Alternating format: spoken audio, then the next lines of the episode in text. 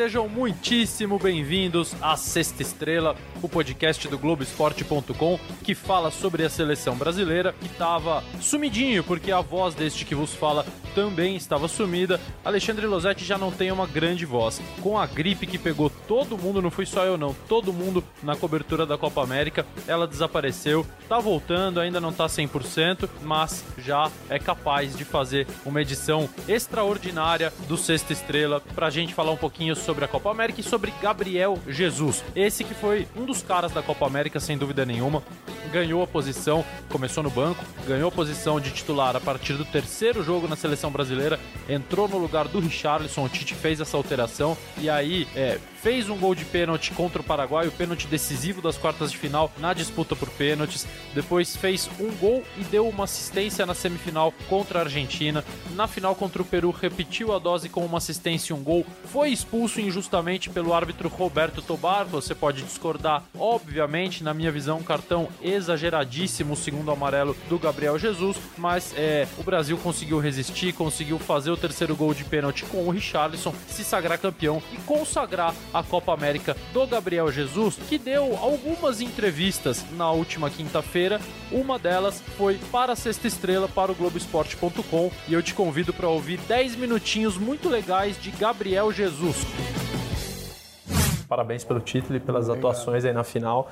É, eu estava vendo ontem o vídeo que a CBF soltou de bastidores da final e não sei se você chegou a ver o vídeo, mas tem aquelas tuas cenas no vestiário ali depois da expulsão até o jogo acabar e a tua aflição, teu nervosismo para para enfim, que acabasse logo o Brasil pudesse ser campeão. Queria que você contasse como foram aqueles momentos, porque eu imagino que para quem vinha sendo o melhor em campo, decidindo o jogo com uma assistência e um gol, e aí ser expulso e imaginar que tudo poderia dar errado por causa da expulsão, que a meu ver até foi injusta, mas o que, que passou pela tua cabeça naqueles momentos ali? Foi duro, foi duro. Foi uma mistura de vontade de ficar em campo e ajudar a minha equipe, de conquistar o título, é, e também com o sentimento que no meu modo de ver, assim, né? Minha opinião foi injusta. Acho que nenhum primeiro cartão tinha que ter levado. Então foi um momento ali complicado, cara, muito complicado. Eu fiquei no corredor ali xingando, chorando, xingando e me puxaram pro vestiário. Eu fui no, na sala do doping, fiquei assistindo e quando saiu lá que eu não, eu não fui sorteado pro doping, fui liberado pro, pro vestiário. Fiquei no vestiário ajoelhado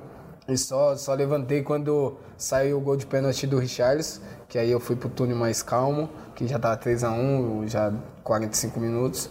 Mas foi um momento ali difícil ali de segurar ali, porque jogar com mais de 25 minutos com um a menos em uma final é, é bastante complicado. Você não viu o gol de pênalti, você só ficou sabendo vi, na hora. Vi, vi, Deu vi, uma televisão ali? Vi na televisão, aí depois do gol eu fui pro vestiário, pro corredor. Ô Gabriel, é, aliás, já viu o seu GIF reclamando não, o que fizeram? Já, já, já estão soltando aí que, que eu falei lá não sei do que, da mãe, do, do, do Ben 10, né?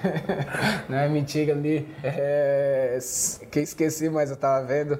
É, eu lembro que, que, que eu falei, ah, é, ainda falaram que, que tá roubado pra gente, o caramba, e olha como me expulsaram. Mas eu tô vendo a, a zoeira, assim. Você acha que essa frase do Messi de dizer que tava armado para vocês deu uma pesada na cabeça do árbitro ali na final?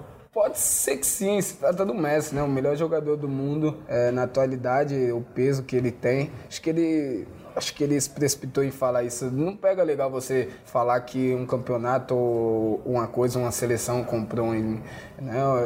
Então eu acredito que pesou um pouquinho sim, porque da maneira que foi expulso, cara, eu bato muito nisso, porque o árbitro normalmente, se é um cartão, ah, ele me deu um cartão amarelo agora e daqui cinco minutos me deu outro, beleza, mas eu tomei um no, no, no 20 do, do, do, primeiro tempo e depois só no segundo tempo o árbitro já vinha me dar amarelo e já sacar o vermelho sem olhar e conferir que eu tinha. Você fica meio assim, por isso que eu fiquei também é, mais bravo. Mas é aprender, é vivendo e aprendendo, é, evoluindo cada vez mais para não acontecer de novo. Tem outra coisa que esse vídeo da CBF mostra, Gabriel, que é o Daniel quando ele pede para todo mundo fazer aquele sinal de ficar de joelho, é, porque o Tite faz. E, e, aí eu queria te perguntar assim, o que significou aquilo, que sim, qual é o simbolismo daquele, quando que o Tite faz aquilo, que são momentos que a gente não tem como acompanhar, né? Momentos assim de intimidade dele com vocês e a gente viu uma retribuição. Mas quando é que ele, Tite, faz aquela, aquele movimento para falar com vocês? Ah, ele faz direto. Até mesmo já fez já é, nos treinamentos, né, no, no, no nos jogos. É uma forma que ele falou, isso preocupa a gente de respeitar muito a gente também, se colocar não como só técnica, assim, que todo mundo fala, ah, técnico homem, sabe? Tipo, é, então ele falou que é uma, é uma forma dele se colocar também como, como um representante dentro do campo, assim, respeitando a gente. E é um cara que, pô, dispensa comentários, quem conhece sabe. O Dani também é um grande capitão e um grande cara.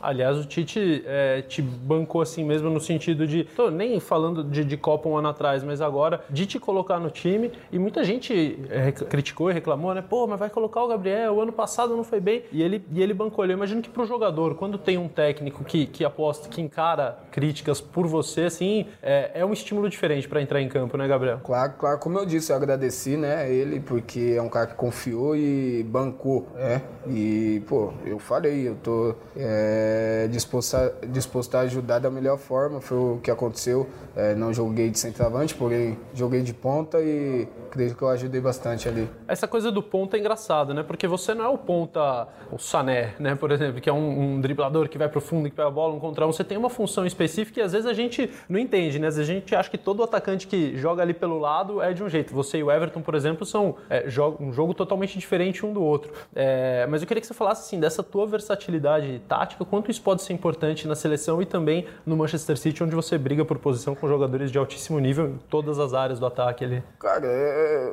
sou muito abençoado de ter essa, de poder jogar em mais que uma posição. Então, pô, centroavante, é, posso jogar nas, nas duas pontas, então isso me ajuda também. É, isso faz com que eu trabalhe mais e, e tenha mais oportunidade também. É, no City vai, vai existir a briga é, de centroavante, de ponta, enfim, ali é o ciclo ali que, que sempre tem o rodízio. É, esse ano vai ser muito bom porque todos vão estar muito também preparados. Muitos curtiram, muitos teve, tiveram muito tempo de férias, então isso é muito importante. É, vou vou, vou, vou tá lá com um pontinho na cabeça de interrogação, mas onde que o Guardiola é, colocar para jogar, vou tentar fazer o meu melhor. Você começou na seleção em 16 e foi arrasador o teu início, né? Você fez seis, cinco gols nos primeiros seis jogos ali naquele segundo semestre de eliminatória. Mas esse ano você já fez sete em nove jogos, tem mais seis jogos pela frente, ainda seis amistosos no segundo semestre. Você consegue detectar qual é o teu grande momento na seleção? Se foi aquele no início ou é esse de agora? Cara, os dois foram muito importantes, assim como a Copa também. É... Porém, os gols saem, é, saíram e estão saindo agora. Então, isso prevalece um pouquinho mais o, o meu futebol. E muito feliz de estar tá marcando gols, ajudando é, a seleção com gols, com assistência dentro de campo. É, isso, isso me dá mais confiança. Mas você não se sente agora mais preparado, até pelo fato de ser três anos mais velho, três anos de jogos com a seleção de experiências riquíssimas, né? A própria Copa do Mundo como a principal delas, imagino. É, e é muito louco isso, porque você é, é, de uma geração nova, você é mais novo que o Cebolinha, tem a mesma idade do Neres, do Richarlison, mas já tem uma experiência nas costas de seleção muito maior que a deles, né? Então, praticamente pertence a duas gerações diferentes, assim, essa que já vinha jogando e essa que está chegando agora, né? Você não se sente mais preparado agora, é, apesar daquele momento ter sido ótimo também? Claro, claro. Eu falei isso antes da Copa América, que é, como jogador, né, mais preparado e cabeça também mais preparado, é, acho que é a vida, você tem que estar tá evoluindo. Eu foquei muito no City em evoluir dentro de campo e fora também. E foi o que aconteceu, eu vim mais preparado. É, tem tem uma, uma bagagem aí na seleção de três anos, com, com, com experiências incríveis, é, de momentos muito bons, de momentos bons, de momentos não tão bons assim. Então isso acho que fortalece muito assim é, a minha qualidade assim como jogador e como pessoa também, minha experiência. Acho que é, me tornou um pouquinho mais experiente. Quanto dessa preparação que você se sente melhor agora tem a ver com o fato de você ter levado um profissional, ter mais de um profissional para viver contigo, trabalhar contigo dia a dia, além do que você já faz no clube e na seleção? É, queria que você contasse um pouquinho mais. Você falou isso, acho que numa zona mista ou numa coletiva durante a Copa América, e eu fiquei com aquilo na cabeça de, de querer me aprofundar um pouquinho mais no assunto contigo. Me ajudou bastante, eu ainda brinco, né? André, o nome dele é, é o preparador físico porém, bom, é graduado, enfim, é preparador físico, mas me ajuda também em alimentação, é, conversa bastante ali comigo no dia a dia. Então vem me ajudando bastante. É, um pouquinho foi um pouquinho duro assim o City aceitar assim, porém eles viram que eu melhorei bastante a minha alimentação. Isso é uma coisa que que eu não comia salada, nada disso, e hoje eu como mais. Não agora, porque eu tô de férias, então eu, eu falei para ele, não, esquece salada, só... Fica lá na Inglaterra agora. Então, vem me ajudando bastante isso, ele tá me ajudando bastante, é muito importante é, você ter uma pessoa ali que tá dia a dia com você, te conhecendo melhor, às vezes até que, que, que o preparador do clube. Então, ali conectado com o clube sempre. É, não faço nada a mais e nem nada a menos, faço o que eu preciso, então isso é muito importante. E me ajudou bastante, me ajudou muito assim é, para melhorar é, como atleta de futebol e também como pessoa. O que, que foi duro cortar ali? Você botou a salada, o que, que você tirou que foi mais duro? O pão eu acho que o pão ali eu diminui bastante. Não tirei, mas diminui muito. Eu, eu, como muito pão assim, é, arroz, feijão, carne e ovo, como bastante. Se deixar, eu como só isso o dia inteiro. É, almoço, almoço isso e janto isso. Então, cortar essas coisas, pão, pão, pão de queijo foi duro. É, gente, para a reta final, duas coisinhas bem rápidas. É, como é que você vê o futuro da seleção brasileira é, até a Copa do Mundo? O Brasil pode fazer mais 40 jogos até a Copa, tem uma, mais uma Copa América para jogar. É, como é que você se vê e vê o futuro da seleção? Cara, eu, eu espero que, que a seleção faça bons jogos amistosos, também competições é, até a Copa e na Copa também. É, acredito muito, tenho muita confiança é, na comissão, no treinador e também nos atletas, né? É óbvio que, que vão chegar jogadores, talvez possa sair alguns, enfim, é estado de seleção, mas confio muito assim na, na, na seleção. E última coisa, não sei se você viu ontem, o Militão foi apresentado no Real Madrid. É, já, já vi que viu. Já até zoei. já, quero saber, ele é, ele é muito tímido, né? Ele deu uma entrevista lá que é. foi até engraçado, que ele disse que ele não gostava de futebol até 4, 5 anos atrás, não imaginava ser jogador. Então, eu queria que você falasse um pouquinho dele, do que você falou com ele e, e assim, dessa reação dele, assim, se tá dentro do perfil que você conhece dele. Foi muita emoção, né? Ele falou. não, eu zoei bastante ele. Ah, cara, o cara se apresentou está no Real Madrid, é, se tratando da idade dele, da, da bagagem que ele está crescendo e criando. Então acontece, aconteceu com ele. Né, é um cara divertido que também fala muito, não é nada tímido não. Na seleção lá ele zoa às vezes até os mais velhos. É, então não tem, não tem essa que ele é tímido não. Mas é um cara de gente boa, torço muito por ele, espero que, que ele vá muito bem. Futebol de gente grande, né? Muito, muito. Valeu. Obrigado, cara. Parabéns, hein? Tá aí o Gabriel Jesus. Olha, Gabriel Jesus tem números muito interessantes na seleção brasileira.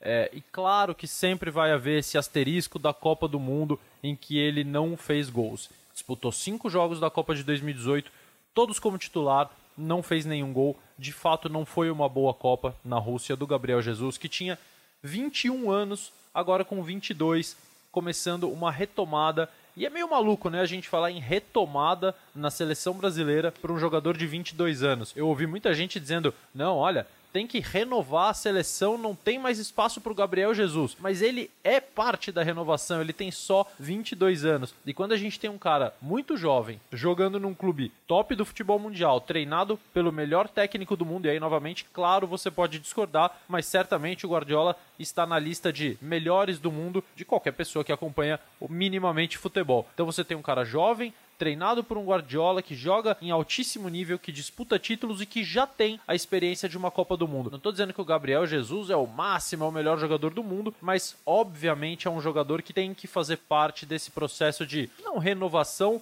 mas de reconstrução que não é do zero, que já tem uma base bem formada, bem sólida, mas que vai passar pela inserção de novos jogadores, pela saída de alguns outros e, obviamente, o Gabriel Jesus aos 22 tem que fazer parte disso e tem que continuar pensando em seleção brasileira a longuíssimo prazo. Quando eu disse que ele tem números muito interessantes, olha só, O Gabriel tem 18 gols em 35 jogos. Significa uma média um pouquinho superior a 0,5. Quer dizer, ele faz um gol a cada dois jogos pela seleção brasileira. É, o Neymar, que é o grande parâmetro dessa geração de gols, de bom futebol, de artilharia, enfim, é o grande artilheiro dessa seleção brasileira. Neymar demorou 31 jogos para fazer 18 gols na seleção. O Gabriel Jesus demorou 35. É muito parecido o número, é muito próximo, com um detalhe. Esses primeiros jogos do Neymar, esses 31 jogos, quase todos eram amistosos. O Neymar teve apenas uma Copa América de 2011 nesse meio, onde ele fez dois gols, disputou quatro jogos. Então, grande parte desses 18 primeiros gols do Neymar foram feitos em amistosos, foram 14, que é o que o Brasil disputava na época. Não tinha que disputar a eliminatória, já que iria sediar a Copa do Mundo de 2014 no Brasil. O Neymar estreou em 2010 na seleção brasileira. O Gabriel Jesus não, ele fez sete gols nas eliminatórias, dois gols na Copa América. Então, metade dos seus 18 gols foram marcados em torneios oficiais. Dos seus 18 gols, nove foram, foram marcados em torneios. Então, o Gabriel é um cara que foi super contestado pela Copa do Mundo, com justiça, porque ele realmente não jogou bem, mas é um, um, é um cara que a gente tem que pensar nele a longo prazo na seleção brasileira e que tem justificado por números. Ele é o artilheiro da era Tite com seus 18 gols, é o artilheiro deste ano, ele já fez 7 gols em 2019, já fez 9 gols depois da Copa do Mundo e certamente vai fazer parte aí das próximas convocações da seleção brasileira. Olha, a seleção ganhou a Copa América, mas a gente tem muito assunto de seleção para falar nas próximas semanas, nos próximos meses. Vou dar um breve resumo Seleção tem novo coordenador, saiu Edu Gaspar, foi para o Arsenal, entrou Juninho Paulista, que era diretor de desenvolvimento da CBF, já começa a trabalhar a partir das próximas semanas, quando a comissão técnica voltar de férias, mais ativamente perto do Juninho Paulista. O Edu era um, um cargo muito próximo do Tite, muito próximo da comissão, e eu acho que a CBF imagina para o Juninho uma coisa um pouco mais equilibrada ali entre a sua diretoria e entre a sua comissão técnica, mas é claro que o Juninho vai ter um papel importantíssimo é, na questão de oferecer ao Tite e oferecer aos jogadores todas as melhores condições para que eles possam trabalhar. É, isso realmente era feito com o Edu, porque essa proximidade que ele tinha com o Tite, é, eles já se conheciam muito bem. O Edu sabia exatamente do que precisava e do que gostava a comissão técnica para trabalhar. Então, vamos ter aí um período de aprendizado, de conhecimento mútuo entre o Juninho e entre a comissão técnica do Tite, entre a função que ele vai exercer. É, também saíram Silvinho, auxiliar técnico, esse já antes da Copa América, não participou do torneio, foi ser técnico do Lyon na França e levou com ele Fernando Lázaro, que era meio que um líder do CPA, Centro de Pesquisa e Análise da Seleção Brasileira, onde trabalham os analistas de desempenho, auxiliares técnicos, enfim, o Fernando